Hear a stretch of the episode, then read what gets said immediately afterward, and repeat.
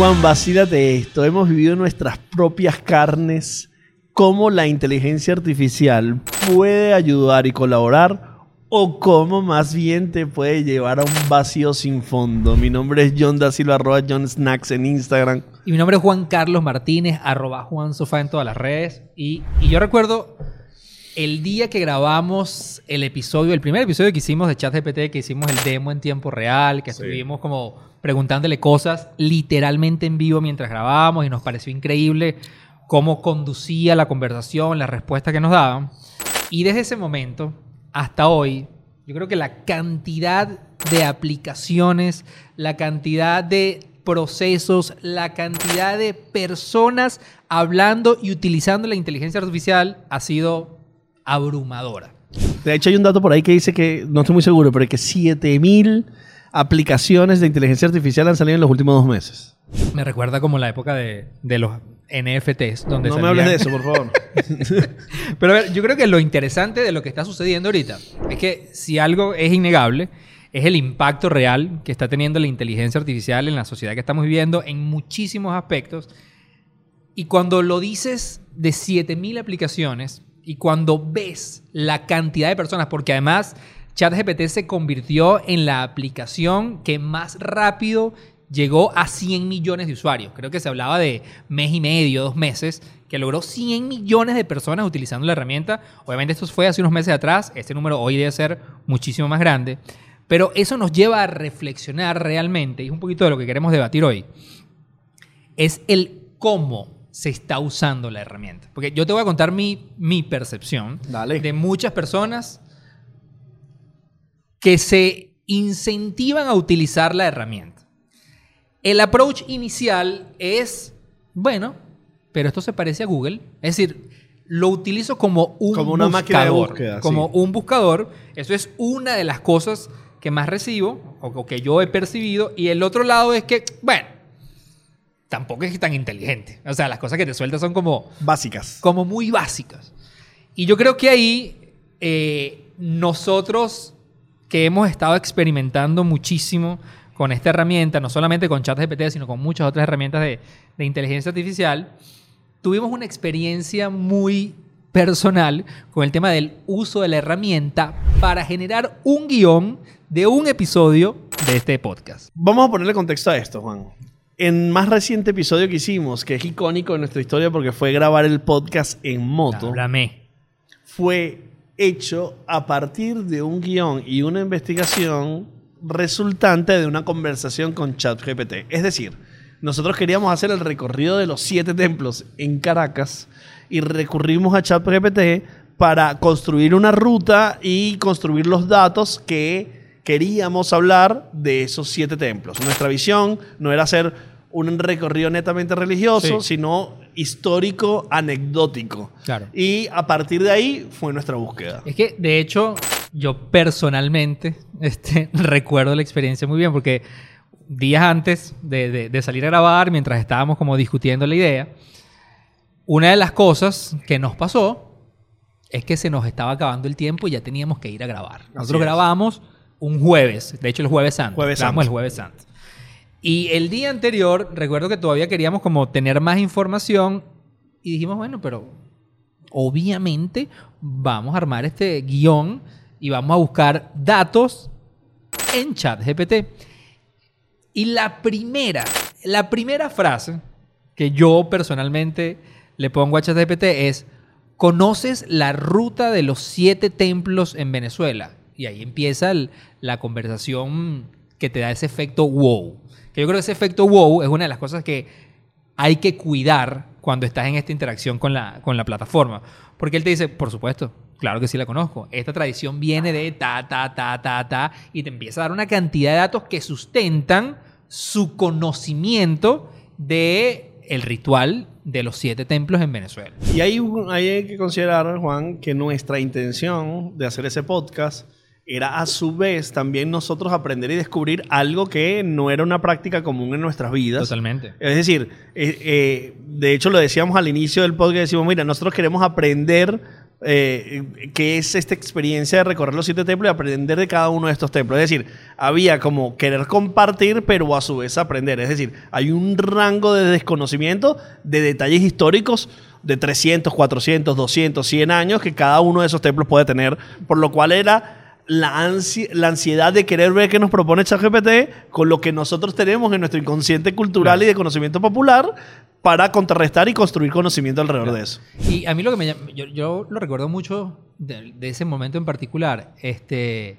creo que es mucha de la reflexión en este tema muy particular de las interacciones con este tipo de- de- de herramientas y de aplicaciones. Es que ellas están entrenadas para que tú sientas que realmente estás hablando con una persona que conoce del tema y literalmente que sientas que es una persona. Entonces, mi experiencia fue que yo decía, o sea, porque lo que me contó y me resumió era increíble. Y aquí viene lo segundo. Tú lo, tú lo decías hace rato. Hace rato nosotros, o sea, hace rato tú comentabas que nosotros queríamos hacer este episodio que tuviera como una visión un poco más amplia, no solamente desde la perspectiva religiosa, sino también de los datos históricos es. que cada uno de estos templos ha, ha tenido en la historia de Venezuela.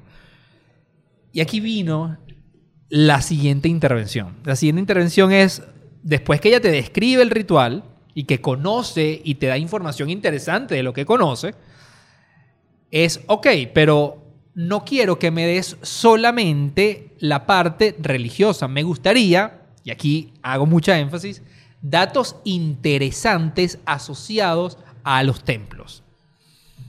Y ella empezó a darme una cantidad de datos que yo reconozco, que yo los leí y yo decía, no, no, no, no. ¡Wow! Este episodio va hacia un palo. Porque yo, hay una cantidad de cosas que yo nunca he escuchado en mi vida. En los 60, en 1960, se hicieron excavaciones en el terreno de la iglesia y se encontraron restos humanos y objetos de la época prehispánica. Esto sugiere que el lugar donde se encuentra la iglesia fue importante sitio arqueológico de los indígenas que habitaban la zona. Ah, eso hay que decir. ¿Sí?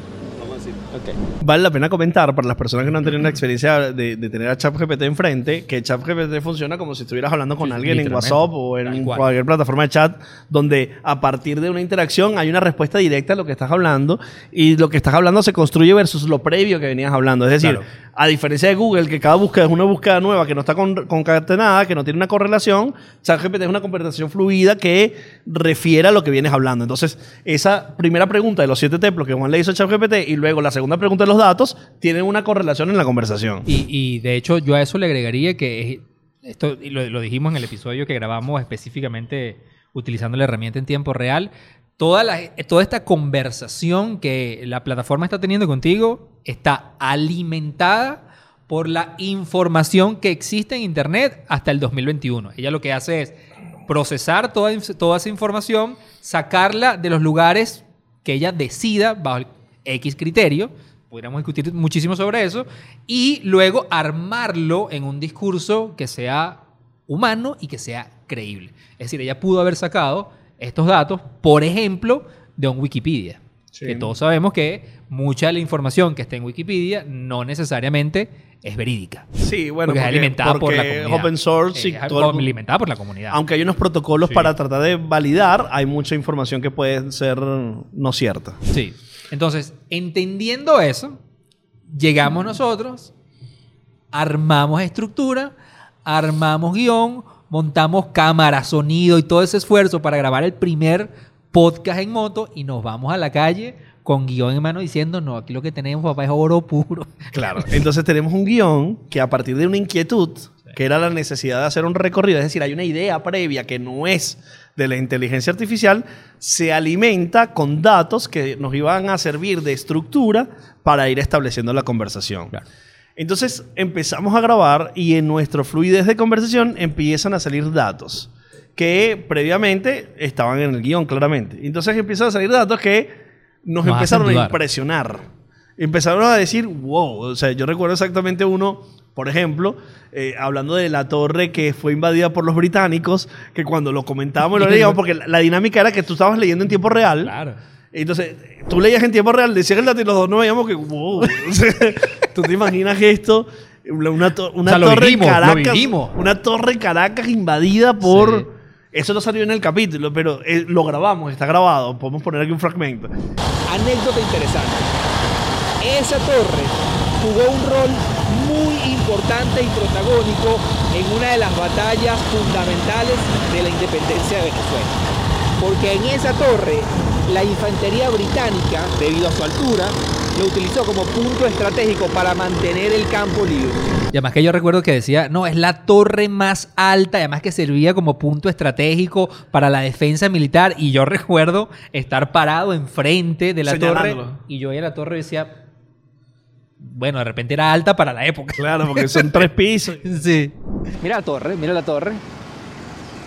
Que obviamente cobra sentido mucho lo que hablábamos algo desde un punto de vista estratégico militar, su altura obviamente se presta perfecto para eso.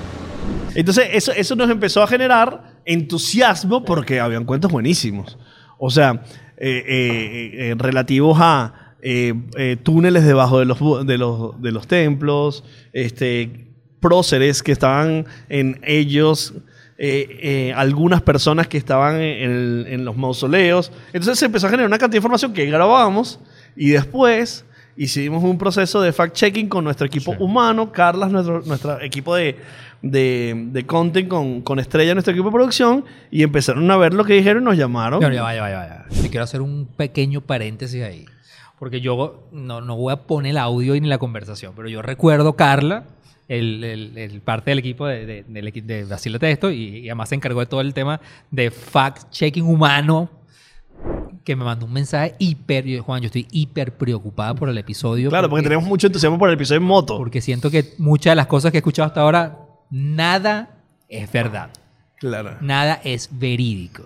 Y aquí yo, yo, yo recuerdo que en ese momento yo le decía, no, Houston, no. tenemos un problema. Primero hay un problema y segundo, mi- mira, el- mi, mi lógica de ese momento es ya va.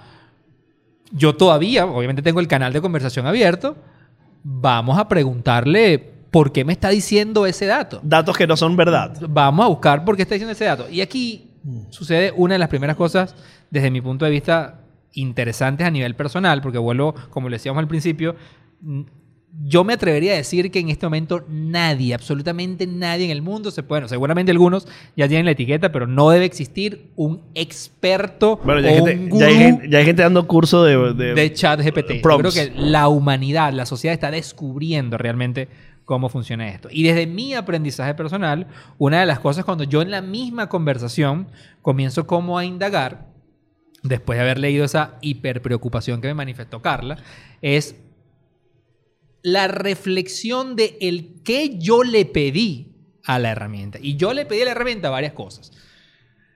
Lo primero que le pedí es que me diera datos interesantes. Eso, Juan, significa un desprendimiento del ego. Porque decir, bueno, la inteligencia artificial no puede ser tan bruta.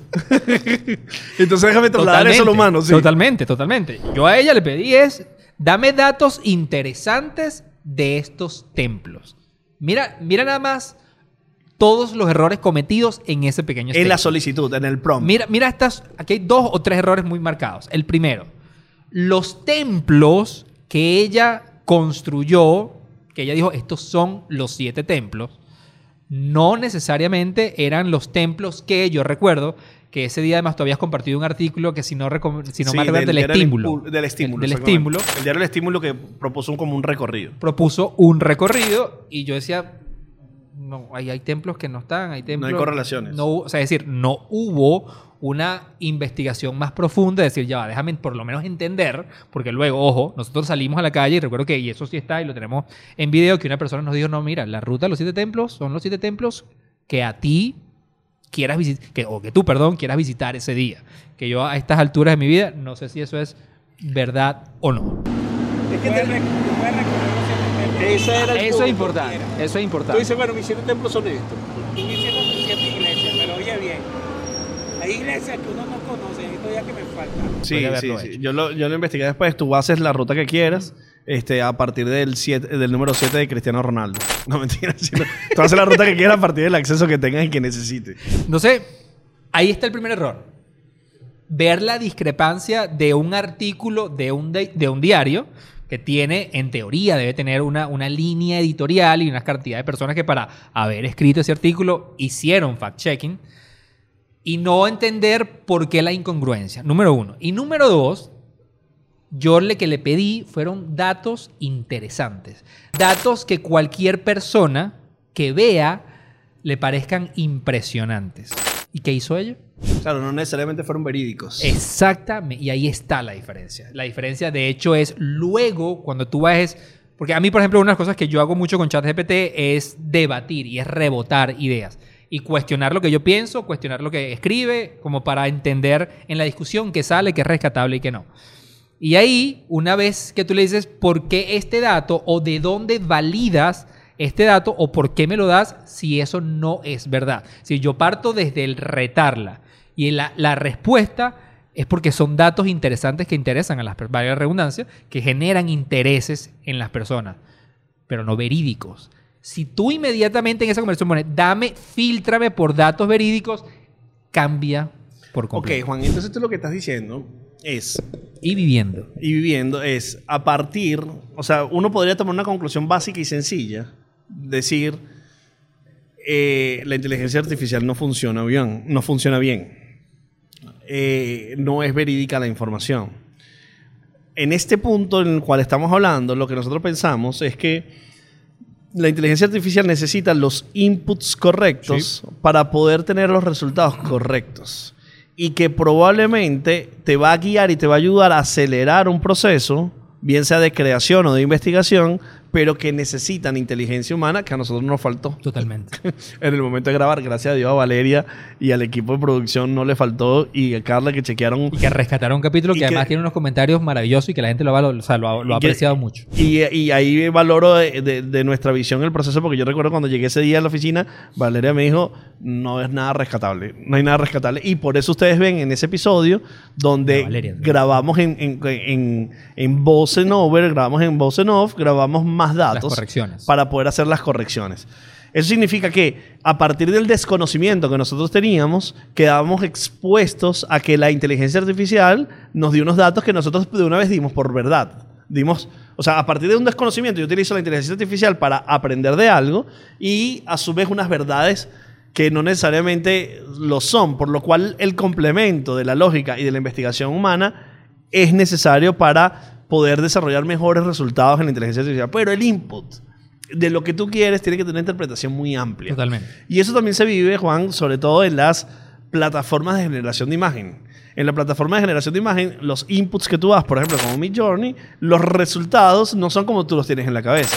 Y tienes que tratar de entender qué necesitas de decir y destacar para llegar a esos resultados. Y probablemente tú no sabes identificar qué le tienes que decir a, a esa persona para que llegue a lo que tú tienes en la cabeza. Es decir, ¿cómo, cómo identificas específicamente lo que quieres tener? Por lo cual necesitas desarrollar la conversación, necesitas ampliar la conversación, necesitas verificar la conversación. Ahí, ahí tú dices algo, decías algo que me, me conecta con algo que escuché en estos días y me llamó muchísimo la atención. Porque tú hablas de conocimiento. Es decir, si yo me voy a sentar a utilizar una, esta herramienta para construir lo que tú quieras, un concepto, una idea, lo quieres utilizar para validar algo, quieres escribir un guion, tú tienes que partir de qué tanto yo conozco de este tema. Y en estos días yo escuchaba a una persona eh, diciendo, yo siempre he escuchado la frase, o siempre en la sociedad se ha dicho la frase de que el conocimiento es poder. Pero realmente en la sociedad que estamos viviendo ya desde hace un tiempo para acá, el conocimiento es un commodity. Y realmente estas herramientas, el poder te lo van a dar a medida que entiendas cómo usarlas para darle forma a el conocimiento que tú tienes y que la plataforma tiene. Y realmente cómo encuentras ese punto medio. Porque hay algo que, por ejemplo, vuelvo a mi caso individual en esta experiencia, que se nos está olvidando o que se me olvidó. Y es que de chat GPT, por ejemplo, la P significa pre-train. Es decir, son pre-entrenados. Todo lo que va a generar pasa por un proceso que es evolutivo de entrenamiento. ¿Eso qué quiere decir? Que cada vez que tú abres, eh, vuelvo, insisto, esto es desde mi punto de vista. Cada vez que tú abres o inicias un nuevo canal de conversación en ChatGPT, tienes que asumir que el tema que vas a abordar, ella tiene mucha información, pero en realidad no sabe nada. Y tu rol es cada vez alimentarla o darle más información, porque lo que ella sí puede hacer es ayudarte a validar o a anularte y luego ampliar muchísimo más una vez que este proceso pasó. Tanto es así que las conversaciones con ChatGPT, eh, cuando tú le dices, no, no estoy de acuerdo con lo que me acabas de decir, eh, necesito más bien esto, ella misma te dice, lo siento, Sí. no entendí muy bien lo que tú querías Sí. decir, ¿no? Sí. Claramente eh, son, son triggers de, de- de entrenamiento para plantear muchas respuestas, o sea, o respuesta, o una respuesta a muchas posibilidades de respuesta, que, la, que, la, que la inteligencia artificial no, no la sabe ejecutar. Pero eso tendría mucho que ver porque recordemos que la inteligencia artificial es la emulación de las máquinas al pensamiento y al razonamiento humano. Eso tiene que ver con una conversación que podrías tener cualquier persona con cualquier otra persona. Es decir, dos personas que no se conocen se encuentran en la calle y le dicen, mira, eh, quiero recorrer los siete templos. Esa persona le va a dar una respuesta de, basada en su conocimiento. Y el- el- la moldura de la conversación es lo que va a hacer que la conversación sea coherente o tenga mejor profundidad en su contenido. Y, y yo creo que la el mejor ejemplo de eso, yo lo, por ejemplo, en mi vida personal, yo tengo el tío que seguramente yo tengo esa conversación con él y él me va a decir una cantidad de cuentos que no son verídicos, pero que están basados en, en él por tener una conversación interesante del tema porque le interesa. O porque él se lo contaron y se lo creyó. Y exactamente. Entonces hay mucho, hay mucho tema de entender realmente el tema de que todo esto son lenguajes de entrenamiento y que el punto de partida, aunque suene repetitivo, es qué cantidad de información yo le doy, qué cantidad de información yo valido, verifico, para que realmente la coherencia de la información sea válida. Porque ahí yo sí veo un peligro muy, muy, muy fuerte. O sea, lo decíamos al principio, hay mucha gente que utiliza Google o las redes sociales en general como es el término de la gente que es leedores de titulares. Es decir, la gente que con un titular... con- perdón, Consumidores con- de contenido. con- sí, sí, pero que es... Yo leo un titular Headlines, y yo asumo la verdad. O Sí. leo un tweet y yo asumo la verdad. Con ChatGPT o con cualquier herramienta de inteligencia artificial es mucho más peligroso. Porque no te va a dar un titular, te va a contar una historia, te va a dar argumentos, te va a dar hechos que si tú no le preguntaste de la manera correcta, te va a convencer de lo que realmente te contó, dependiendo de cómo tú le hayas hecho la pregunta, eso es verdad. Que es, por ejemplo, mi caso. En este caso con el guion de... Que, pero lo que nos pasó, Juan, es que nosotros hicimos toda una producción basado en una serie de datos que yo lo tengo acá, que pueden ser unos 8 o 10 datos que estaban equivocados sobre el resultado que nosotros queríamos y que no salieron así exponiendo nuestra mayor o sea, nuestro desvanecimiento del ego total porque nuestro equipo humano logró identificarlos. Ahora bien, esto viene, nos pasa a nosotros y una semana después, eh, por circunstancia de la vida, uno de los creadores que más nos gusta ver, Casey Neistat, hace un ejercicio que se parece mucho a esta experiencia que acabamos de vivir. Es decir, Casey hace un video utilizando ChatGPT donde le dice, quiero hacer un video, dame un guion de un video como lo hubiera hecho Casey Casey. Neistat, él mismo. Y él hizo el video. Ese video lo pueden ver en su canal de YouTube. Este, lo, el punto allí es que él deja y concluye en evidencia que no tiene alma el contenido que tiene la inteligencia artificial, pero que nosotros vivimos una experiencia similar recientemente, pero es que yo también creo que Casey hizo los prompts para que ChatGPT le diera los resultados sin alma. Sí, yo creo que además eso, es un- eso es un, un- un muy buen caso y yo creo que lo, lo traemos a- a- sobre la mesa por lo siguiente. Desde mi punto de vista, yo creo que siempre lo hemos dicho, Casey para nosotros es inspiración máxima y yo creo que es primera vez que no es que no estoy de acuerdo con Pero lo así que... como, ah, Pero haciendo pri- trampa. Sí, a mí me pasó esto. O sea, Muy yo vi el video y dije, nah. O sea, no estoy 100% de acuerdo. Todo lo que él hace en el video es real. Ese es el guion que le arrojó bajo el mandato que él le pidió. Escríbeme un guion como lo haría Casey Neistat. Y aquí esto es importantísimo. ¿Qué hizo la máquina en ese momento? La máquina se voltea a toda la Analiza. información que tiene internet y Aprende. Exactamente. Pero no es que vio los videos de Casey, analizó la- los niveles de emoción. No, no, no. O sea, nuevamente, texto, leyó mucho texto y le generó esa primera capa, que es la primera versión que Casey arroja, imprime va y graba. Con toda la intención de hacer el video controversial. Claro. Porque si Casey le dice, no, yo no diría nunca algo como eso, yo haría tal cosa. O mira esto. Que esto, por ejemplo, desde mi punto de vista, ha sido una práctica cada vez más fija en el uso de ChatGPT y, y obviamente después de esto. Imagínate este ejercicio de Casey. Casey agarra sus cinco videos más virales. Los agarra. Va a YouTube. Obviamente esto es video. Pero tú te vas a la opción, que ya YouTube está disponible, que es transcript del video. Y dame todo el texto. Y la conversación es al revés. No es dame un guion, sino empiezas por así yo escribo o he escrito mis cinco videos más virales. Tómalos, plum, y te doy todo el texto. Procesalos. Ahora sí, en base a lo que acabas de aprender, escríbeme un guion Claro, entréname. te garantizo que el guion todavía le va a faltar arma, a arma, todavía le va a faltar alma, pero va a ser un guion mucho más estructurado, mucho más emocional y mucho más parecido a lo que realmente es Casey y él no hubiera concluido, que fue mi punto de desacuerdo, que es no sirve. Claro, eso significa que desde el origen Casey quería demostrar que ChatGPT no tiene alma. Es decir, su guion estaba listo para hacerlo. Y él lo que hace es que lo hace evidente. En su caso. En nuestro caso no fue. Nuestra intención era hacer un contenido realmente que tuviera datos verídicos. Claro. Pero en los dos casos la conclusión puede ser similar. Es bastante similar. Es cómo tú le vas, porque hay un tema muy importante, Juan, que nosotros estamos hablando de que las inteligencias artificiales quieren emular el lenguaje natural de los seres humanos. Y ellos, o sea, a partir de emular el, el- el- el lenguaje natural y la conversación y el aprendizaje, van a generar inteligencia.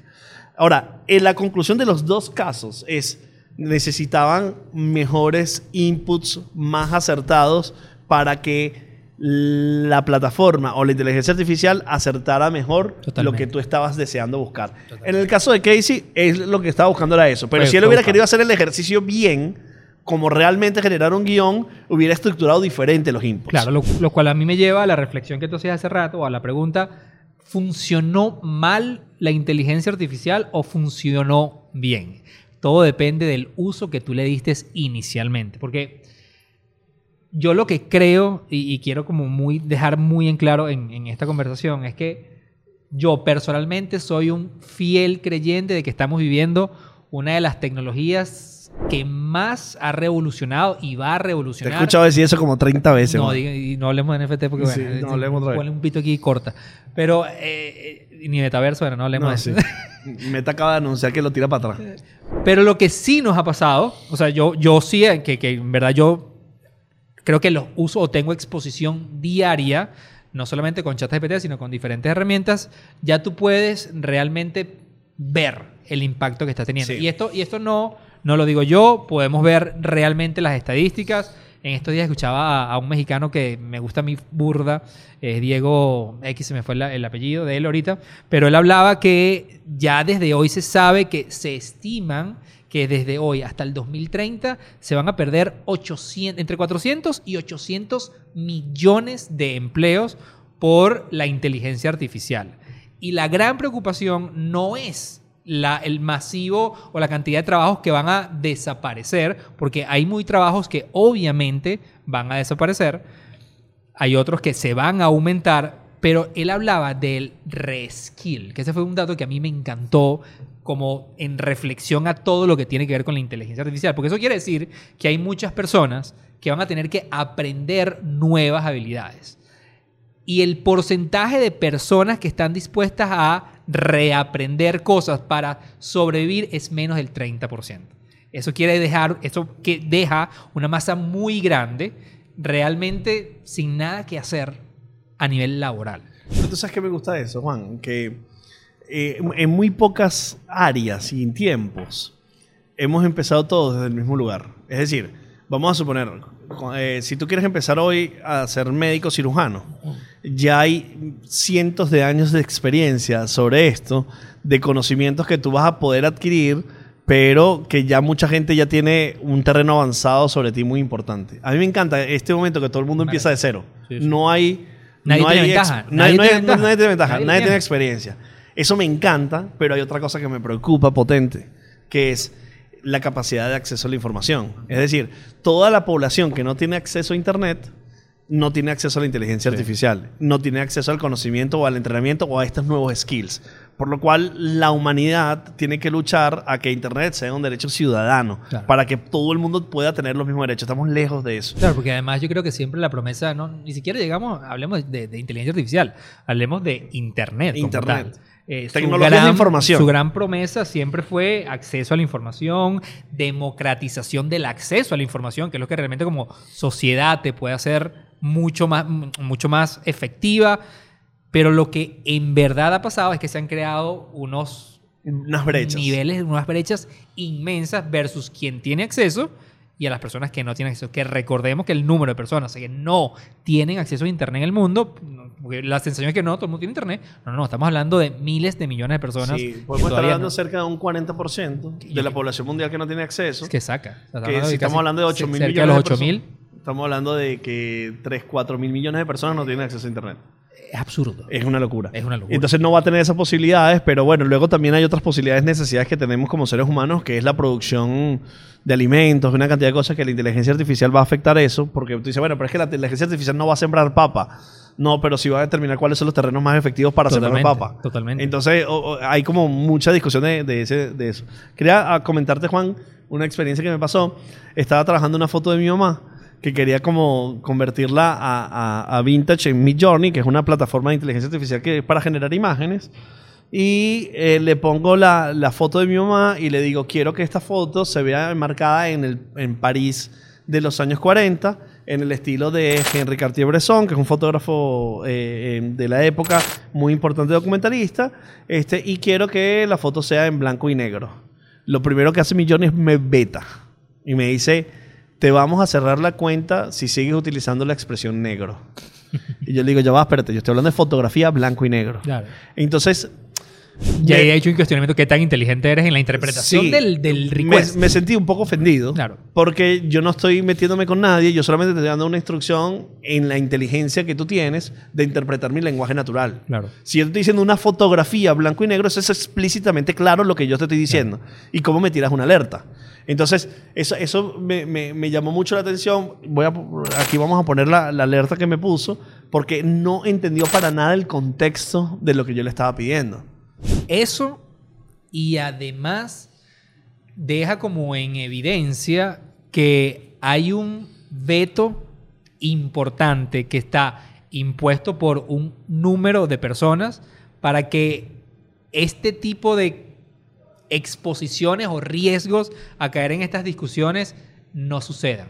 Porque esa es otra cosa importante. Detrás de la inteligencia artificial que estamos viviendo hoy, en un 2023, todavía depende muchísimo de la interpretación humana. Es decir, en estoy viendo un documental, creo que te lo compartí. Claro, que entonces, de- entonces estamos hablando de que está centralizada la capacidad de generación hiper- de respuestas. Pero cuando a ti una inteligencia artificial X te da una respuesta, esa respuesta fue filtrada previamente por un grupo de personas que se llaman los labelers, lo que etiquetan qué respuesta es correcta o no correcta. Esa decisión hoy en día todavía se toma de manera humana. O sea, hay un gran grupo de personas dedicadas físicamente a etiquetar, a- perdón, a etiquetar cuando una respuesta es correcta, no correcta, válida, no válida. ¿Bajo qué criterios? Y podremos suponer que ellos están entrenando la inteligencia artificial con Es- ese eso Pero, por ejemplo, el caso que vimos hace un tiempo, cuando tú le preguntabas ciertas cosas sobre Trump, te daba unas respuestas Sí. diferentes a esas mismas preguntas sobre Biden. Claro. Es decir, hay un sesgo inclusive en la opinión, este, de la, la opinión que la misma herramienta te va a dar. Sí. Es decir, hay un sesgo humano importante sucediendo en la inteligencia artificial. No es natural. Tú vas a poder, depende de tu Darle habilidad poniendo prompts, darle la vuelta para conseguir el resultado que quieres, pero hay un primer input que probablemente tiene una intención, una parcialización, una, una, un análisis previo para darte la respuesta que eh, un grupo de personas está buscando darte. Por lo cual, seguimos más o menos parados en un punto donde la inteligencia artificial va a cambiar la forma como hacemos Seguro. las cosas, Seguro. pero que necesitamos una evolución muy significativa para poder tener un espacio seguro, un espacio constructivo y evolutivo de la misma. Tenemos a grandes personas Sí. del mundo diciendo, hey, paren esto. Uno de sus grandes creadores, de hecho. Este, Elon Musk, Sí. pero a su vez está desarrollando inteligencia artificial para Twitter, por ejemplo. sí. Entonces esa contradicción de que paren la inteligencia artificial, pero yo estoy desarrollando inteligencia artificial, por lo menos yo no la entiendo. claro, yo... yo Que se eh, preocupe no de que los, eh, los cohetes días, no en- exploten. En, estos días yo, yo hablaba de esto y, y abiertamente recibí un comentario de, de Isaac. Estábamos, un amigo nuestro, bueno, familiar nuestro. Este, y Isaac me dice, no, brother, lo que pasa es que yo creo que, y la discusión estuvo buena, porque lo que me decía, no, yo no, yo no, o sea, Elon Musk lo que está proponiendo es detener seis meses o por un periodo de tiempo finito el nivel de aceleramiento y de avances que está teniendo, porque está cambiando muy rápido. Y yo recuerdo que él abiertamente en una charla ha advertido los peligros de, porque a mí algo que sí me, se, me, que se me quedó grabado de esa conversación es donde él decía, lo que como sociedad no nos puede pasar es el error que cometimos, como por ejemplo con las redes sociales y la protección de los datos. Hoy, todavía parados, en un 2023, la cantidad de huecos legales vacíos que existen en las leyes para que las grandes corpora- corporaciones, compañías manejen la data y la privacidad de las personas es absurdo. Como sociedad no estamos preparados hoy en día todavía para eso. Y él Cuando decía, ya- 20 años después. es, ese error no lo podemos cometer con la inteligencia artificial, porque sí puede llegar un punto que cuando lleguemos a esos espacios vacíos sea muy tarde. En la sociedad hay temor. En la sociedad hay temor por la seguridad, en la sociedad hay temor por cuánto puede evolucionar esto, porque en el mundo del imaginario cinematográfico se, se, se- se recreó esta posibilidad Claro. y donde las máquinas contra los humanos. Hay ya algunas teorías por ahí rodando, inclusive una que escuché que no tiene ningún argumento por la cual no la voy a expandir, pero que hay desarrollos de inteligencia artificial que se han salido de las manos y han tomado decisiones Sí. propias, ¿no? Sí. Eh, por lo cual hay una preocupación social. Primero, ¿cómo va a impactar esto mi vida cercana, inmediata? Es decir, mi trabajo, qué capacidad voy a poder yo tener yo de trabajar, cómo puedo aprender si no tengo acceso, son las primeras, cómo va a deprimir mi capacidad y mi talento. Y después lo segundo, esto se puede convertir en una amenaza para mí como ser humano. Y obviamente hay polos eh, en esto, pero esa- ese miedo existe. Entonces la, la- la inteligencia artificial va a tener que, y las creadores de tecnología van a tener que demostrar que no. Pero los creadores de tecnología son los mismos que han utilizado la data para eh, dársela a Cambridge Analytica cuando no deberían. Han utilizado la data para venderte todo lo que te han vendido. totalmente. Es decir, yo confío cero en Apple, en Facebook, en Google, en Microsoft. Pero al mismo tiempo, y por esta uso muerto.